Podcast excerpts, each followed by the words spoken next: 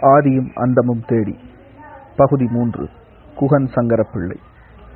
கடந்த இதழ்களில் டார்வினின் பரிமாணக் கோட்பாடும் வாழும் உயிரினங்களின் வெற்றிகரமான பரவலுக்கு அவை வாழும் சூழலின் பங்கு உடலமைப்பின் கவர்ச்சி போன்ற காரணிகளையும் மனித உயிரினங்களின் முன்னோடிகளின் தோற்றம் ஆப்பிரிக்காவில் தோன்றி ஆப்பிரிக்காவின் சமவெளிகளில் பரவத் தொடங்கியதையும் பார்த்தோம்.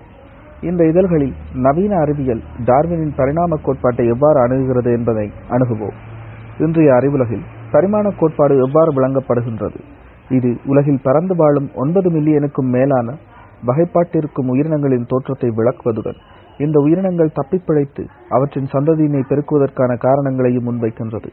இந்த கோட்பாடு உயிரியல் மரபணுத்துறை நுண்ணுயிரியல் துறை சூழலியல் தொல்லியல் துறை வேதியியல் என அறிவியலில் உள்ள சகல துறைகளையும் உள்ளடக்கிய ஒரு ஆய்வு உலகமாக விரிந்து இருக்கின்றது உலகில் உள்ள சகல உயிரினங்களும் மனிதர்கள் உட்பட நீண்ட தலைமுறைகளுக்கு முன்னர் இருந்த ஒரு பொது உயிரினத்திலிருந்து தோன்றியிருக்கின்றன.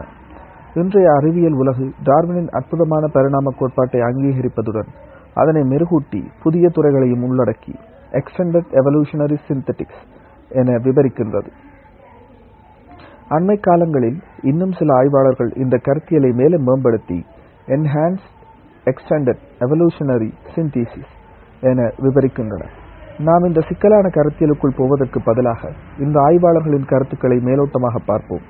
டார்வினின் கூர்ப்பு தொடர்பான பரிணாம கோட்பாட்டை அறிவுலகில் ஓர் அழகிய கருத்தியல் என்று கொண்டாடுகின்றது. இதேவேளை டார்வினோ தனது ஒரிஜின்ஸ் நூலை ஒரு நீண்ட விவாதம் என விவரிக்கிறார்.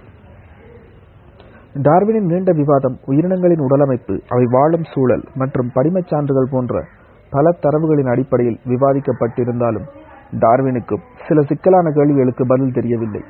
உதாரணமாக மிகச் சிக்கலான உறுப்பாகிய கண்கள் எவ்வாறு பரிமாணமடைந்த என்பதற்கு போதிய படிமச் சான்றுகள்